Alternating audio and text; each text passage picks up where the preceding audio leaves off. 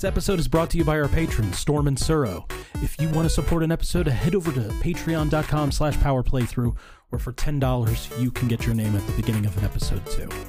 We also got plenty of other fun stuff over there. Thank you, Storm and Suro, for sponsoring this episode of Power Playthrough.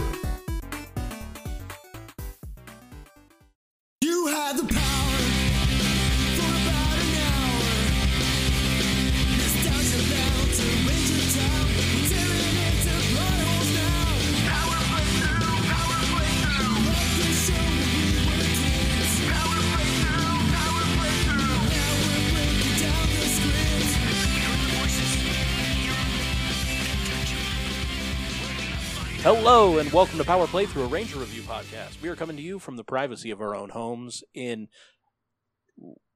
lightly cooler Las Vegas, Nevada. I guess. It's playing with us. I mean, like it's it's it's jumping up and down. It's Yeah, jumping def- up and down. Definitely the nights have been nicer, but it's still like it was- it's still like, hey, it's Wednesday. You feel like it being 103, and like I guess Yeah, I guess. Go out. I ain't I ain't going out there, but you can. Yeah.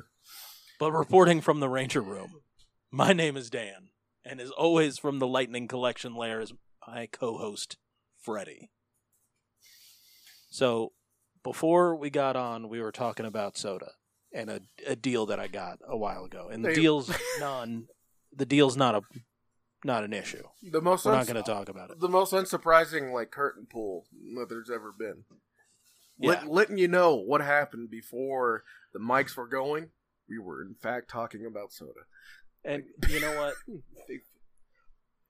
uh, we were talking about the advent of the new Coke flavor, and it's probably not new when you guys listen to this, but it's cherry vanilla Coke. There is no fucking point to it. And Freddie, you were making a point that said you don't see the point of adding cherry to the vanilla. No, I don't. Right? Because like they're both they're both kind of like just a cornerstone of of Coke, right? Because I would I would say it goes like if you actual corners, if we are given actual corners, it would be like Coke, Coke Zero, Cherry Coke, Vanilla Coke. You know, they're like Well, I would actually pull cherry Coke out of there. And I would say Diet Coke is probably above a cherry Coke. Mm, mm, that's 'Cause that's- that's fair. Midwestern Midwestern fathers love a Diet Coke. And I would say that in the cherry soda division, cherry Pepsi fucking kills a cherry Coke. I don't know if you agree with that. I haven't really thought of it, but I'm not. I'm not in a position to uh, refute it. Well, one day you'll have to do the research and then you can come back to me. But let me take you back to 2007 when there was a magical drink called Cherry Vanilla Dr. Pepper. I don't know if you remember that. I'm gonna look it up right now. Yeah, it was the most delicious form of Dr. Pepper. And there was that like Dr. Pepper Red for a little bit that was like a less alkaline Dr. Pepper. Or it was more alkaline. I don't know. I remember the can. Yeah, I remember the can. I'm looking at it right now. but adding cherry and vanilla to Dr. Pepper's how many flavors are in it? It's a 30 it's 23 flavors. Yes. But adding I have a Dr. Pepper in front of me. I know it's 23 flavors. It's got a big 23 on it. Um adding cherry and vanilla to Dr. Pepper makes Dr. Pepper taste less like licking a battery and more like an enjoyable drink. Mm.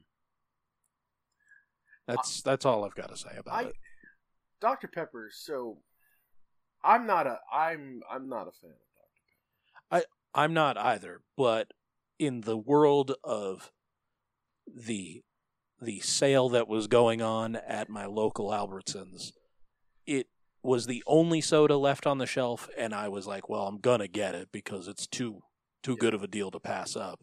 So it's in- interesting. The first, th- one of the first things that popped up when I was looking up cherry vanilla Dr Pepper is a is a serious bean company, sweet and sassy Dr Pepper baked beans. Yeah, that's a thing. I didn't like that's a thing, and like that's a thing you can purchase right now. That's weird as shit to me. And you can't purchase a cherry vanilla Dr Pepper. It's discontinued. They just wanted us to go back to like, um, you know, when you were a kid and you used to get the D battery and you used to put your tongue on the top of it so you could feel something. Yeah. Because or someone told you not to, or you saw it in a show. You know, it seems it seems to be that was like one of the few things that I would replicate from a show. It was never the violence. It was just like, hey, have you ever licked the battery? Yeah. and I would do that. Definitely going to. Yeah, I mean, no, Yeah. but Have you ever licked a battery? No. Well, that's dangerous. Here's a soda that replicates that. It's called Dr Pepper. I'm sure we're gonna catch some shit for that one, Yeah, but like, bring back cherry vanilla, y'all. Like, it's kind of it. And Coke, get rid of it because you don't have a different logo than your cherry Coke. And I've grabbed it four times now and I've and been it. really upset every time. it's a real bit of subterfuge because it's just a can of cherry coke but if you look at it the little cherry on it is is slightly bottomed in vanilla cream like the Yeah. logo like there's a little bit there's a little bit of vanilla on the ass of that cherry and it's real upsetting. I'll tell you that. Like when I'm like in Target and I'm like, I'm gonna get a cherry coke on my way out, uh, and I grab it and I crack it open and I take a sip and I get that bottom vanilla taste. I'm like, no, this wasn't meant to go together. It's you get cherry coke or vanilla coke, not together. do you think it would be better if you purposely like grabbed it if you knowingly gra- like knowingly grabbed a can of cherry vanilla uh, coke you think it would be better or do you No, okay because I grabbed it on purpose once. Yeah. The first time I tried it, I was like, yeah, we're doing this because I love vanilla Coke and cherry Coke is passable. It does give me a tummy ache, but I'm going to do this. Mm-hmm. I say because that could be a very, actually, that is a very blue cheese slash ranch situation Yeah. Where you you're going for the where you're going for the ranch with your chicken nuggets, and you uh, in in in in the middle of the night, you know, as as which is the time to eat chicken nuggets, and you grab the blue cheese dressing instead of the ranch dressing because uh, the same brand and they look identical, and then Yeah. you sit down and you have that chicken nugget, you you take a bite of it, and then you dip it into the sauce because I, I like to do that. I like to do that. That's my sauce. I'm not sharing it with anyone, so I'm putting my germs all over it. I bite that nugget open and I dip that nugget in that sauce, and I pull back, and all of a sudden it, I have boot leather in my mouth. That's like Well, I mean, it's because you didn't make the conscious decision. yeah. Uh, when I worked for the Blue people, the Mhm. Blue Person uh, Collective, they had a Christmas party at a local bar called McFadden's, which I don't think is even there anymore. But the buffet that they had for the Christmas party was all lit in red. And there were mashed potatoes and there was a sauce next to it, which I thought was gravy. Because, you know, when you're getting mashed potatoes, you would think the sauce next to it is the sauce that goes with mashed potatoes, right? Yeah. Well, I got some. I put it on my potatoes. I noticed it was a little watery, and I was like, yeah, some people make their gravies thin. I Mhm. understand. hmm Well, Still checks out. again, everything is lit red. And I don't know if your vision is the same as mine, but in red light, I'm completely blind.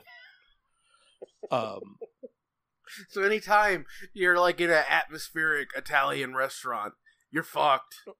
Yeah, where there's a bunch of red lights, like old school Pizza Huts. Yeah, with the candles. Yeah, with the candles and the red glass. Yeah. Yep. Um, so I sit at the table. You're I like- take my fork and I go deep into these mashed potatoes. You want to know what I covered those mashed potatoes in? What'd you cover them in? Balsamic vinaigrette. Whoa, Wasn't a pleasant bite. that's a that's a difference.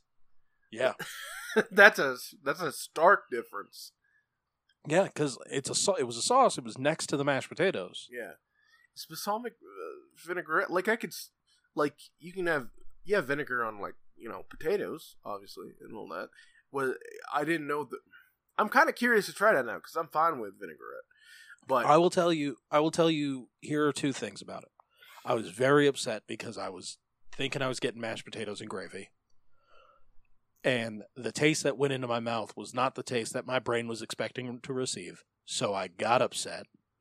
But, like honestly, it's not that bad.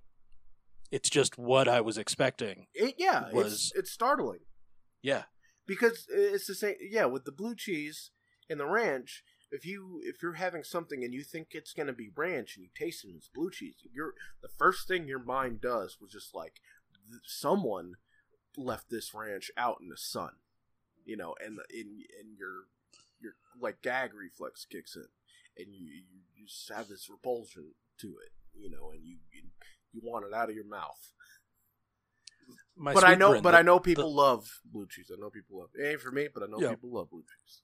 my sweet Bryn, the love of my life, she is a blue cheese girl, and I'm a ranch man because you know baby mouth. Mm-hmm.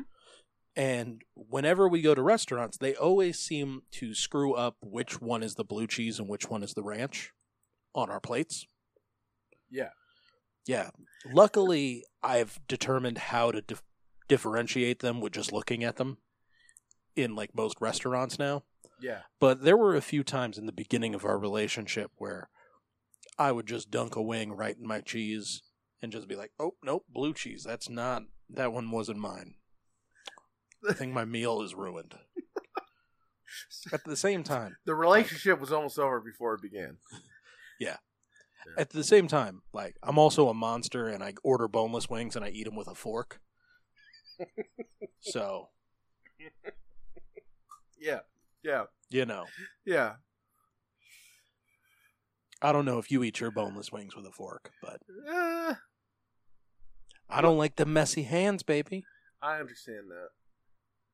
Sometimes I'm uh, like I do that at uh, Buffalo Wild Wings if they have a situation where it's like you know 25 cents uh, boneless wings or whatever it is 15 cent boneless wings whatever deal they got and Let me tell you something.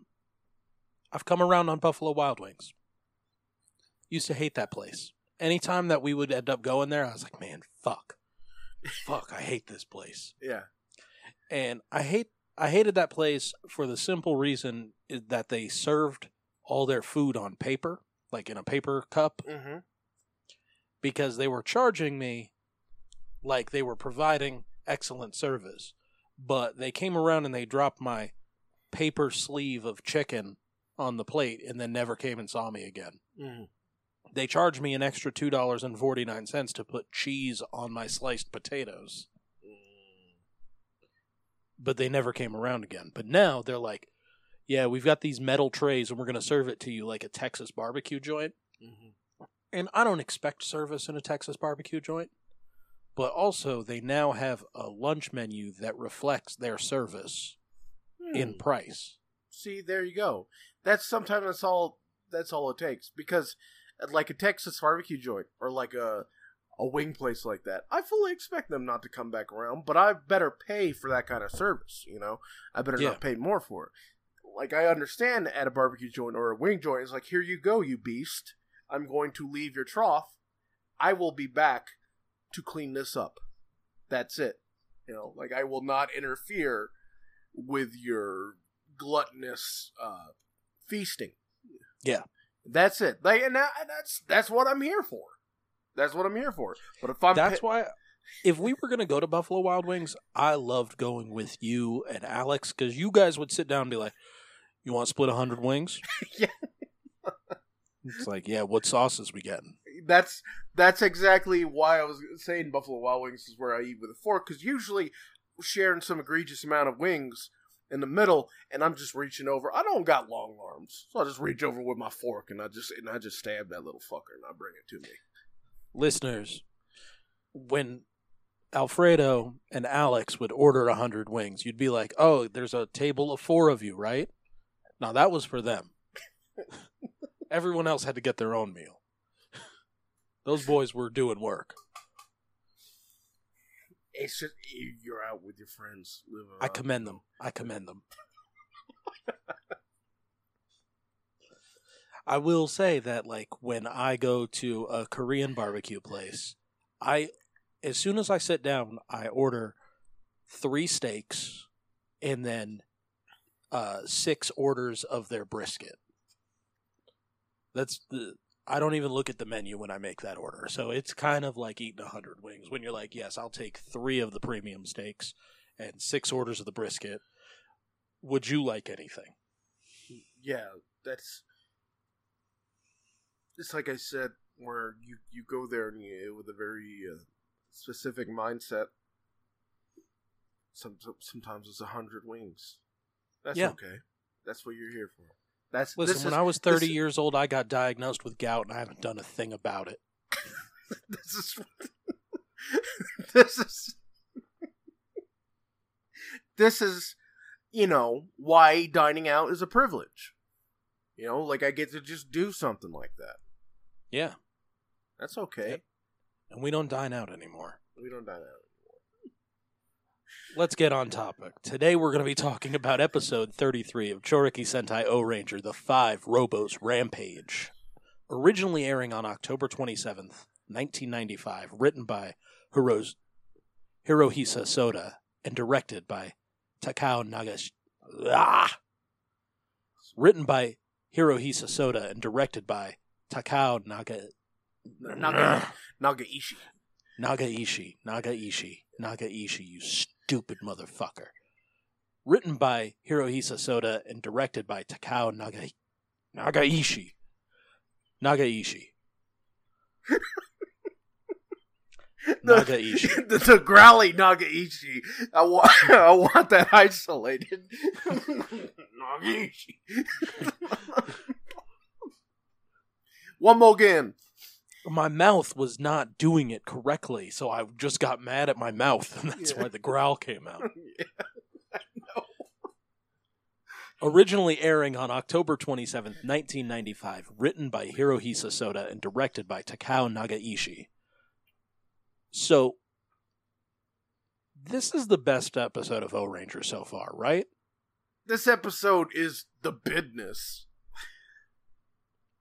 Like, Bacchus Wrath was back to his terrifying self, and like, I had to go back and check to see if this was written by the same duo that brought us the Great Silence, but it wasn't. So, two people were in that same, like, this is the Bacchus Wrath mindset. Mm-hmm. and like I felt fear of Bacchus wrath like I did in that moment.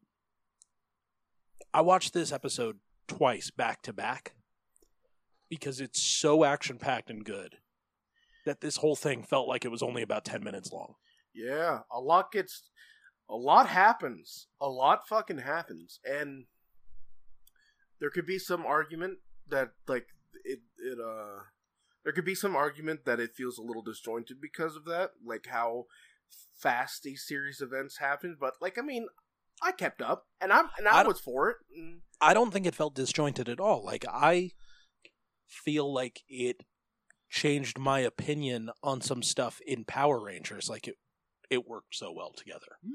like I completely I'm just um I'm just trying to possibly see the uh, another per- perspective to it not that it's you know necessary because I love this from top to bottom I had no qualms with it Listen, we've we shat on Ohranger for like the first fifteen episodes of the series. yeah This is like this is peak Ohranger. yeah you get some real um you get some real RPM vibes you know it's it's a very real like the stakes feel real Yeah, you know the There's a- stakes are there, so I get yeah. that that comparison. But this episode opens at night on the inside of an active and smoking volcano. Bacchus Wrath has a facility set up underneath the Earth's surface and has built giant sized duplicates of Baradrill, Saucer, Vanish, Crusher, Missile, Darts, Printer, Magma, Vacuum, and Ivy. He shows his family his rebuilt machine children and explains that he has harnessed the power of the Earth's liquid hot magma to make his reborn children invincible. I saw you had that in the notes, and I was wondering. Well, I'm wondering if I'm gonna keep it in there or if I'm going to dub in uh, Mike Myers. okay, yeah, yeah, that's good. Okay, that's a good option. That's a good option. Yeah. But after telling his family about this, he explains that this shall be his final plan. He'll no longer tolerate his own failure. Yeah, this guy, I think, just like announced he is going to like fall on his blade. if like it, Well, this is the death flag, right? Yeah, yeah, like he he just said, "I will fucking unzip my robot guts if I do not kill these motherfuckers." Yes. he, he is. He is now. I mean, Bacchus Wrath was already a pretty like serious guy in appearance. You know how like angry and mad you have to be as a robot to have a vein molded into your fucking forehead. You know, Yeah. like, like, like- it's clearly like you know by design. This is an angry, uh, furious fucking man. Yeah. Well, Bacchus, in his fury, he he makes Baradrill step into the lava to get a mist that will make him invincible. And after this is done, Bara is Drill is sent flying over the city to destroy everything. Humans are cowering in the rubble beneath the might of the Baranoia Empire. Ohranger are at their base monitoring the situation on comms, and they're not only surprised to see that Baradrill is back, but how much stronger the Royals have made their creations. Bacchus takes a page out of the book of Great Satan from Zyuranger and projects himself above the citizens of Tokyo and lets them know that this is just the beginning and that Bara Saucer is coming. Civilians in the hospital are still hiding, fearing these giant shadowy kaiju that are being deployed overhead. And it's the way that it's shot and the way that you see the humans cowering and you see Saucer almost li- lifeless as a machine beast, just coming overhead, just kind of drenched in shadow. All you can see are his glowing red eyes. It's really the scariest the machines have ever been. it's kind of uh, there's so many things at play here. I definitely think that they took um they took some notes from Mr. James Cameron in Terminator 2 and Terminator 1 with the uh, depiction of the post-apocalyptic future with these huge, you know, fucking machines overhead moving basically silent until they run over until they like you know fire their munitions or the big tanks run over human remains you know like they're just it, it is a unfeeling warpath you know Yeah. Yeah. Like, I mean, it's safe to say, like, I felt like old Godzilla movies were, like, really. mm-hmm Like, this director was really obviously influenced by Godzilla. yeah yeah yeah it's I mean, obviously, yeah but. yeah it does it does have a, a very severe uh, severe feel to it and you're kind of you're you're on the ground basically i mean we're we're we're up above like uh, you know we're on the like fifth floor of a hospital or whatever the fuck it is but we're we're seeing the like the in real time the toll of what's happening to people and it's like it's complete it's just the there's a whole midnight blue filter over everything. Like you said, these these um, ominous shapes are flying overhead. You know, impossibly vast. It's it's like it does feel hopeless. Yeah. Yes. The Ohranger are set to deploy on the command of Goro. and Before they leave their command stations, Chief Miura enters. He lets them know at this point this is a battle they will lose. They must be smarter and destroy the home base where the machines are being held and powered. So the chief lets them know that this is the time to set into play their Trojan horse plan. We don't really need to explain what a Trojan horse is because this is one of the first things I feel like I was taught in a world history class and they give you the basic rundown of what a Trojan horse is and the plan. Yeah, yeah. It's it's interesting how how um history that has been taught in class has its it has its beats that it loves to hit. You Mhm. know, you know, founding of America, Christopher Columbus, Trojan horse. Just like it's it's it's like not much is taught about the uh the bronze period or the brass period, but they'll like there's little things in there that's fun. It's like no no shit, it was a wooden horse, huh? Yeah, we'll teach Yeah. them that. Yeah, They thought it was a they thought it was a gift, and then it was just filled with murderers. Uh, we cut to the hospital where we see a doctor and two nurses are tending to a young boy who looks like he's been beaten severely by the Baranoia attack.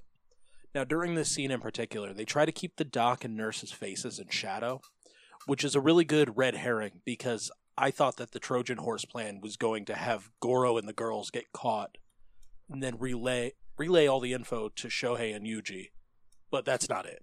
They were just a doctor and nurses that they weren't showing their faces. Barlo soldiers are on hand, armed with Tommy guns, and they're just hunting humans in the wreckage. yeah, When this little boy calls out in pain, the henchmen move in on the medical staff. and oh my god, yeah.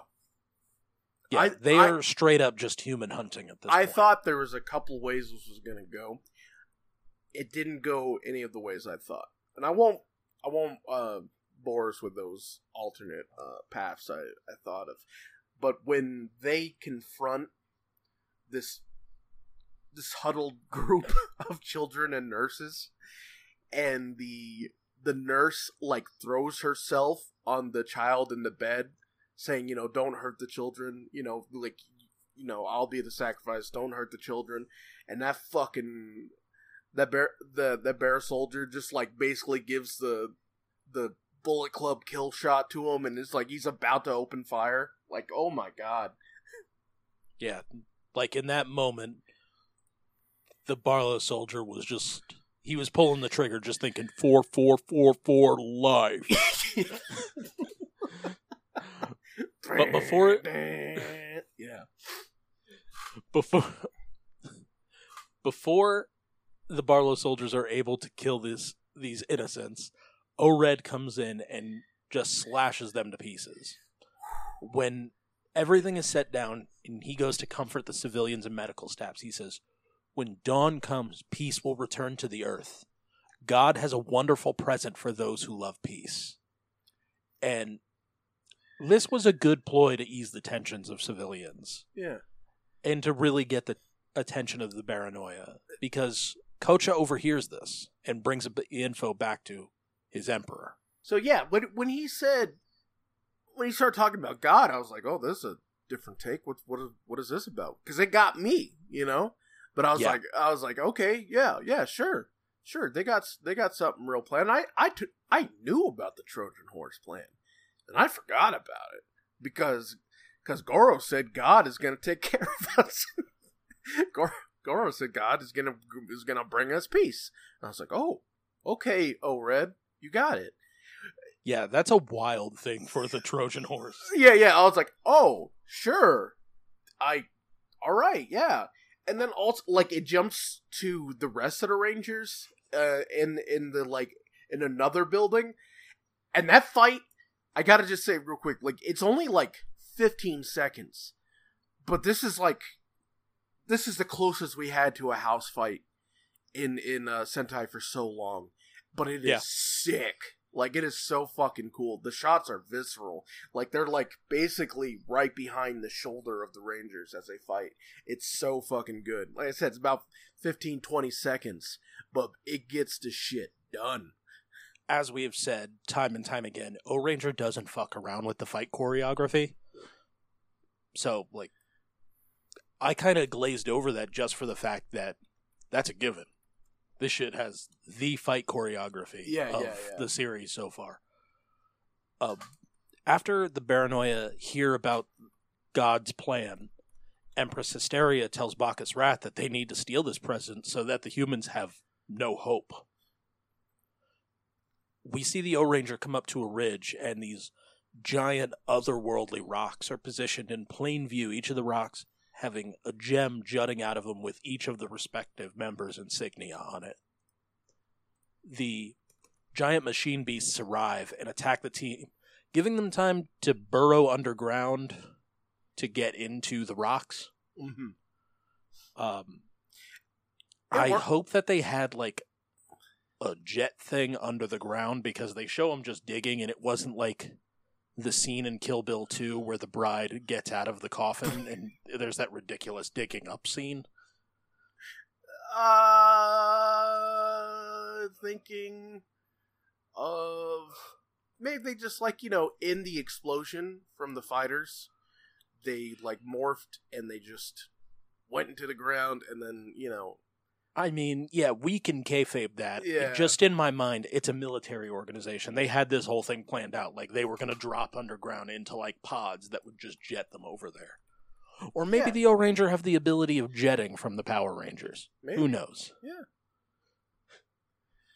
Um, But yeah, they see those big gems and they're like, "All right, yo, so ah, this is your gift from God, huh? We'll be taking that." Let me take this big star rock. yeah, I don't know what you humans were gonna do with these. These seem a little, just kind of like for show, but I'm taking them. Maybe this, maybe this is something to the humans. I don't know. This Well- is some kind of resolve. Well, when the rocks arrive at Baranoia Base, Prince Buldont exclaims with his fat little face that they aren't a gift from God.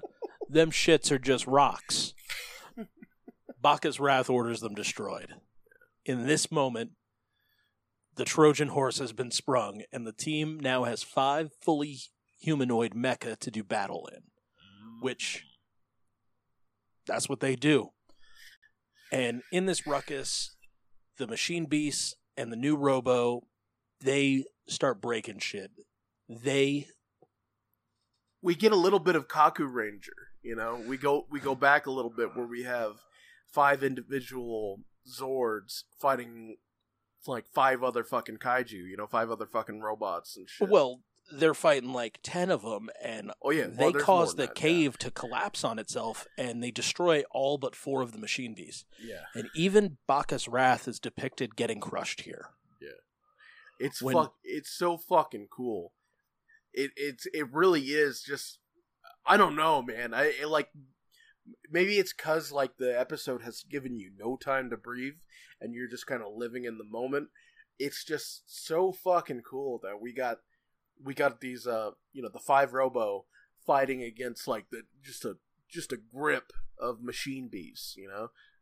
yes and the machine beasts see their emperor get crushed and the four that survive get out of the volcano and this causes the Ohranger in their new robo to all use jetpacks on the back and kind of fly out um When even when they fucking, I don't remember them flying in Zeo. I'm sure they did.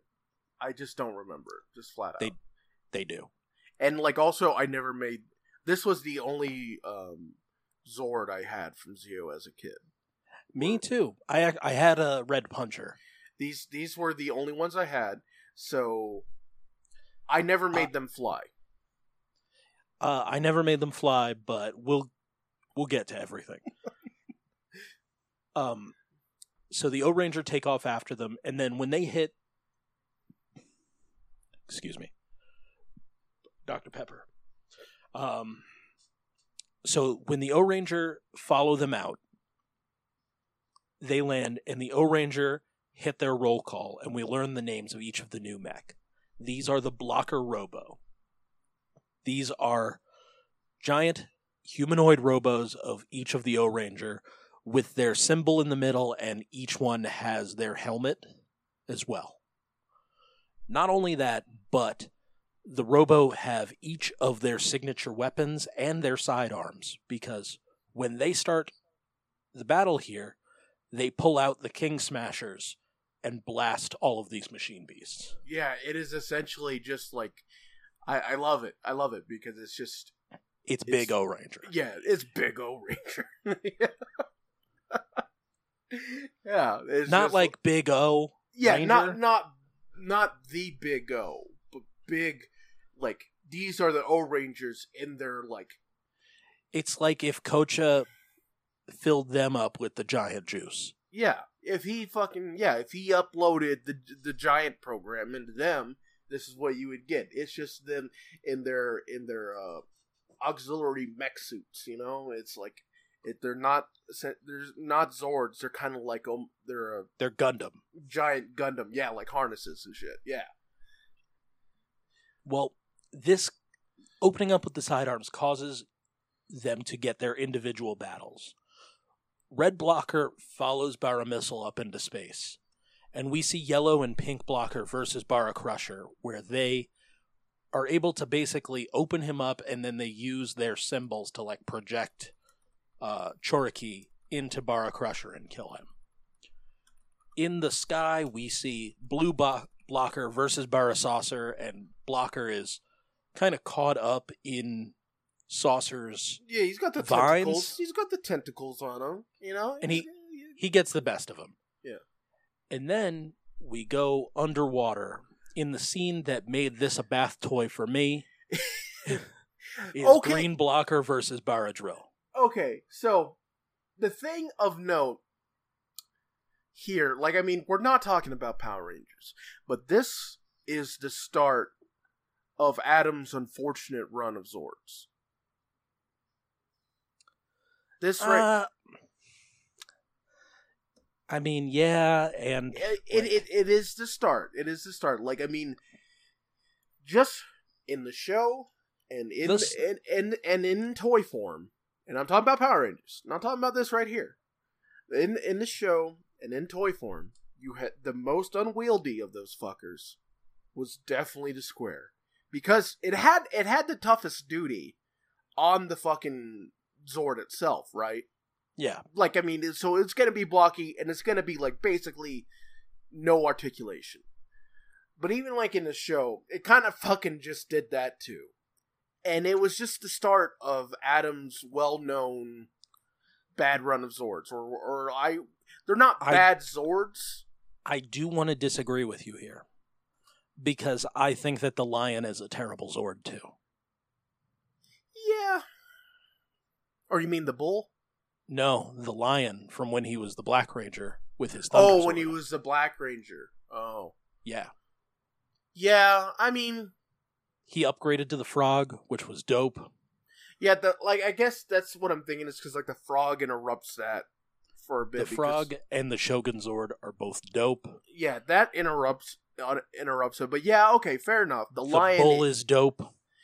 the then he gets the square. the lion is like uh like what does this do? Oh, it just kind of you know crawls on the ground like a toddler, you know, and it's like oh okay, it's like It's also got the seat where all of you sit in the big part of the chest that basically just screams, "Punch me!" or if you've got a weapon, stab me through this. Yeah. it is Um, it is the most vulnerable. It is it is the most vulnerable designed of all the Zords. Yeah, the lion. Fair enough. The lion's pretty bad. The bull, like I love the bull, except that it's like the like the he went from being the legs, which are so obviously crucial, to being I'm just gonna be a belt. I'm gonna be a nice little belt for my big Zord friend. Yeah, he was he was also the it's the best helmet, though. It's the best fucking helmet. It's the best helmet. But this now we on the square. Now we on the block. I can't speak for Ohranger, but in Power Rangers, this was like uh bad this was this was the start of a streak. This was the Yeah. start of a streak for Adam.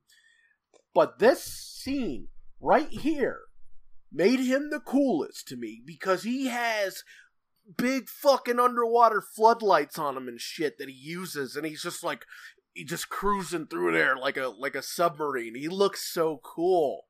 Like this Yes. is this. I was like, oh, all of a sudden, Square Zord, you know, Megazeo Square, you know, like he's he's he's the business now. I love him. Yeah.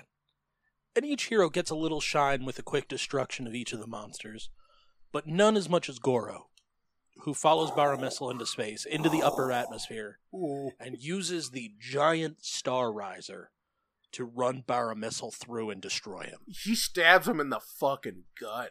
like, Just completely runs him through. yeah. It- Now, oh man, in space and everything. Like it's cool as shit, dude. yeah. And on the way back to base, Goro becomes a little kid and he thanks the chief for their new toys. And he's like a child on Christmas. Yeah. the team lands, strikes their signature Ohranger pose, and then they're like, okay, now we can go back to base. But before this episode ends, we head back to the caves where Bacchus was killed, and we hear his voice booming through the remains of the volcano that he does not know the word defeat and will rain hell upon these Ohranger. Yeah, I can't. I I really wanted to see the next episode like immediately, like immediately because I'm like, well, this. This Did sound- you watch the preview for the next episode? No, I didn't because I didn't want to be like. You didn't want to be horny for it. Yeah, I didn't want to be. Ho- yes, I didn't want to be horny for it. I get it. I get it. I watched the preview. I was pretty horny for it. I'm still horny for it. Mm-hmm. In fact, after we get off here, I might watch the episode and write the script. Who knows? Yeah. But a lot happened, and this episode was so good. We got to see some stuff that we don't see often and we do complain about often, like Rangers at night. Bacchus in his truly menacing state. It was in in it like it was like the stuff we another thing we talk about all the time was just like the inherent advantage the Baranoia Empire has, which is just never ceasing. They have unlimited numbers. They could do. They could just constantly Come back. Yeah, they just could constantly assault Earth, and in this, this was finally what happened. Like, and I loved, I loved the uh, character of the character shown of Goro and the Chief. Goro was like, you that fucking look he gave him, where it's like, "What are we gonna do, Goro?" And he was like, "We're going down there." That's it. Like he didn't, he didn't have a plan, but he's like, "We're not letting this stand." And he was, he was going to leave. They were stopped by the chief, and I love that the chief was like, "Yeah, you're not gonna fucking win this." And I love that it was also something that he also like acknowledged. It made it like, you know, it was like, we know, guys. You viewers aren't dum dums. We know you see that too. The chief does as well. So the Yeah. chief, the chief has been thinking about this for a while. Why wouldn't he give these Zords to him? Like you know earlier, like a Zordon whole situation, because these are like the plan that was enacted here couldn't happen without no one knowing about them. You know, Yeah. like like it. it it was great. It was great. Fantastic fucking episode. He knew that he was going to have to get into the Baranoia base at some time, and the only way to get in there was to trick the machines. Mm-hmm. Mm-hmm. So he created this plan of God. Yeah. And now, I know this episode cost them a lot to make, but if this was the kind of storytelling that this series gave us throughout, this probably would be one of the best Sentai series ever. Yeah. Like, we wouldn't talk about Dairanger as much as we would talk about Ohranger if this was the storytelling throughout the series. And if this is the tone that we're going to go through for the next 17 episodes, um, I'm I'm fucking here for it. Yeah. Now, we know that there's some new big bads coming because we watched Power Rangers as children. But I have no idea what that means for this series. It's um I guess like like we just said, it made me the way this episode conducted itself, the way it ended, and all that. It made me very horny for the next one. So I'm I'm on board. I'm on board big time, and I can't wait to see what's going to happen with Bacchus. And obviously, there's got to you know this is the fall of Bacchus, and what does that mean afterwards? And there's like there's a lot here to get me excited. There's a lot here for me to to uh, look forward to. And I want to go back to something that you said about uh, why didn't they get these things beforehand? Like, I've been on record since the beginning of Zeo saying that I felt like O Blocker, the Super Zeo Megazord, should have been the first thing because, you know, they create an Ultra Zord in this series. Yeah. That should always be the ultimate power. I 100% take that back with this introduction. Uh, it was perfect. They introduced these robos, and in perfect time, while I was feeling the series get stale, and the explanation for them not being given to them and them getting them at this time was absolutely perfect. So, there was yeah there was not a moment where i was just like wait a minute you know i didn't do any of my snarky fucking jaded power ranger fan bullshit i was just like okay yeah all right you make sense chief like Yeah. well done well done Well, that's all I have for today. How about you, Freddie? um like i said it or like you said it felt like it was only 10 minutes because it just came at you so fast and it was you know like it was there's no time to breathe but it that's absolutely not a not a bad thing it's like a roller coaster you know it's like a thrill ride it's it was it, it's fine it's you You- know it, You know what? I actually have a question for you. Who was the focus character for this episode for you? Like, what do you think that when since every episode pretty much has a focus character, uh who who was the focus of this? probably uh bacchus Wrath. feel- I I agree with that, but I also think it was Chief Miura. It was if, if we're okay, so like villains is Bacchus Wrath. I mean, but that's obvious. But uh, on the hero side, which would be a, you know you can make maybe make an argument for for Goro in the way, um, the way he was feeling about this. But yeah, Chief Miura really, really, really came through on the ment on the mentor role. You know. Yeah. This Yeah. this this is his this is his uh, moment in this series where chief the chief has always been fine. You know, the chief has always been completely. I, I don't want to say adequate because that puts him. The, the, there's a there's a bad connotation to that. But he is always Listen, he's been the mentor character. he- and- he's been a serviceable mentor character. But this was the point where it's just like this is why he's the mentor character. You know. Well, I feel like the mentors that we've had in Sentai don't really they're not as involved as our mentors in Power Rangers. Hmm. But in this episode, Chief Miura was super involved. Yeah. And, and you know, there are a couple of there's there's exceptions to the rule in every series. Um cuz we wouldn't have had the beginning of the Burai storyline if it wasn't for uh you know, the wizard. Yeah. Uh, Um, uh, Barca. Yeah, we wouldn't have had it if it wasn't for the wizard Barza. Barca's We- basement of bargains. That's, that's Barza's That's- bargain basement. Yeah, yeah, yeah, That's that's the only God. That's how I. That's my key. That's how I remembered him. um, in Dairanger, like, I mean, the ending was all the mentor. Yeah. and I don't remember his name either. Uh, and then in Kakuranger, the mentors were the mech, so they were super involved. Yeah. and there were also some dogs, and there was also There's Gay Unk. yeah, there was the gay uncle. Yeah, Yeah, there was a lot going on in Kakuranger. yeah, but in this one, like Miura has been around and he's always been like, "Well, listen, I'm I'm the boss, and I know that sometimes you don't come talk to your boss when shit's going on."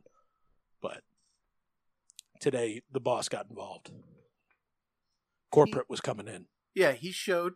He showed why he has his position. That's that's. I guess that was the best way to say what I'm feeling was that like he definitely showed that he has this position for a reason.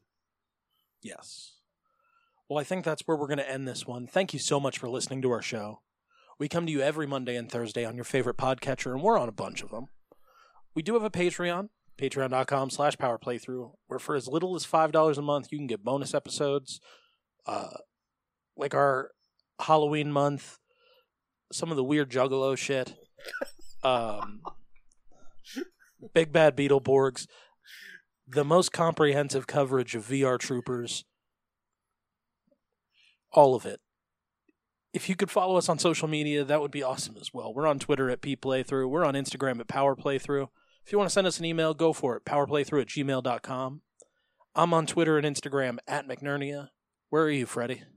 Uh, you can find me on Twitter at Chief Robert. I'll usually be talking about nonsense, political stances, stuff like that.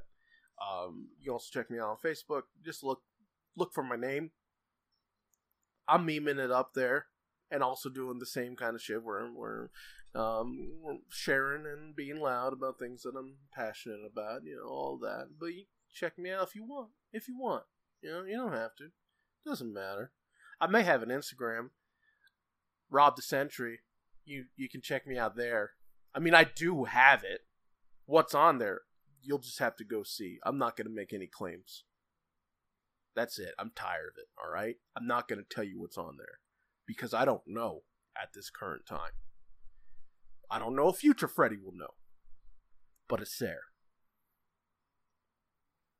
I was thinking of a bit for um from Rainer, but I'll probably save it to uh to Yeah, run get it. goo get goofy with Power Rangers. Yeah.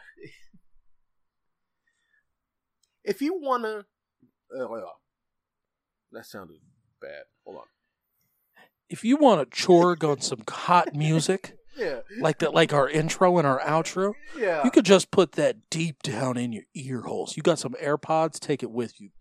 No cords can hold the sounds of Rainer and Break Check. And the place to get that is at rainer.bandcamp.com. When you could put them those hard hitting pop punk tunes deep inside of your air holes where the music gets into you. Mm, yeah, go hang outside your window and just scream Rainer all day. Go out there, maniacally laugh. Tell your neighbors how you feel about the PP by listening to Rainer as loud as you can and get out there and ah every day. Rainer.bandcamp.com. Guess I don't have a job now. They just. well, that's it. Dan told you what to do. Thank you so much again for listening to our show. Your support means everything to us. And just remember that when dawn comes, peace will return to the earth.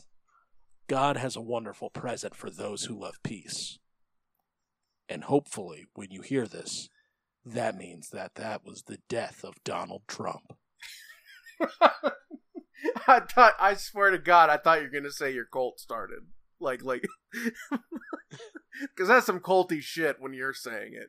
I know, like when the when when O Red is saying it, it's like, oh, okay, bud. When Dan is saying it, I was like, Dan started a cult. I, I think that that's a good line for getting the cult started. Yeah, you, you let that marinate, bud.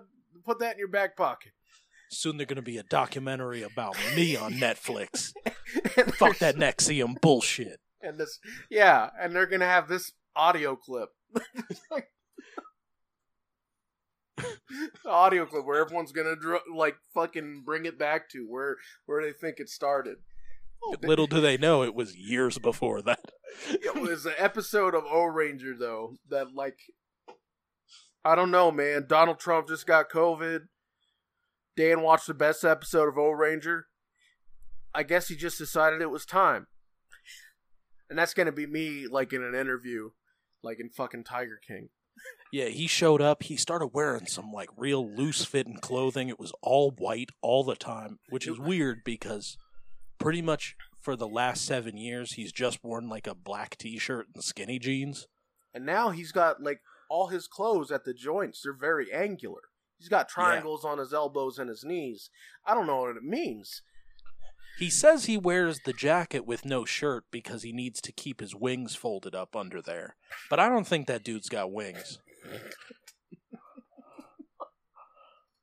Yeah, that's what he's always telling people, and like, I just need black and white pictures of you being shown, as this is said. yeah, just photos of me just persecuting my followers, making them fight in a ring s- surrounded in their own feces. You're smiling, but your eyes are dead. It's just like a, it's just like it's just a very very haunting picture.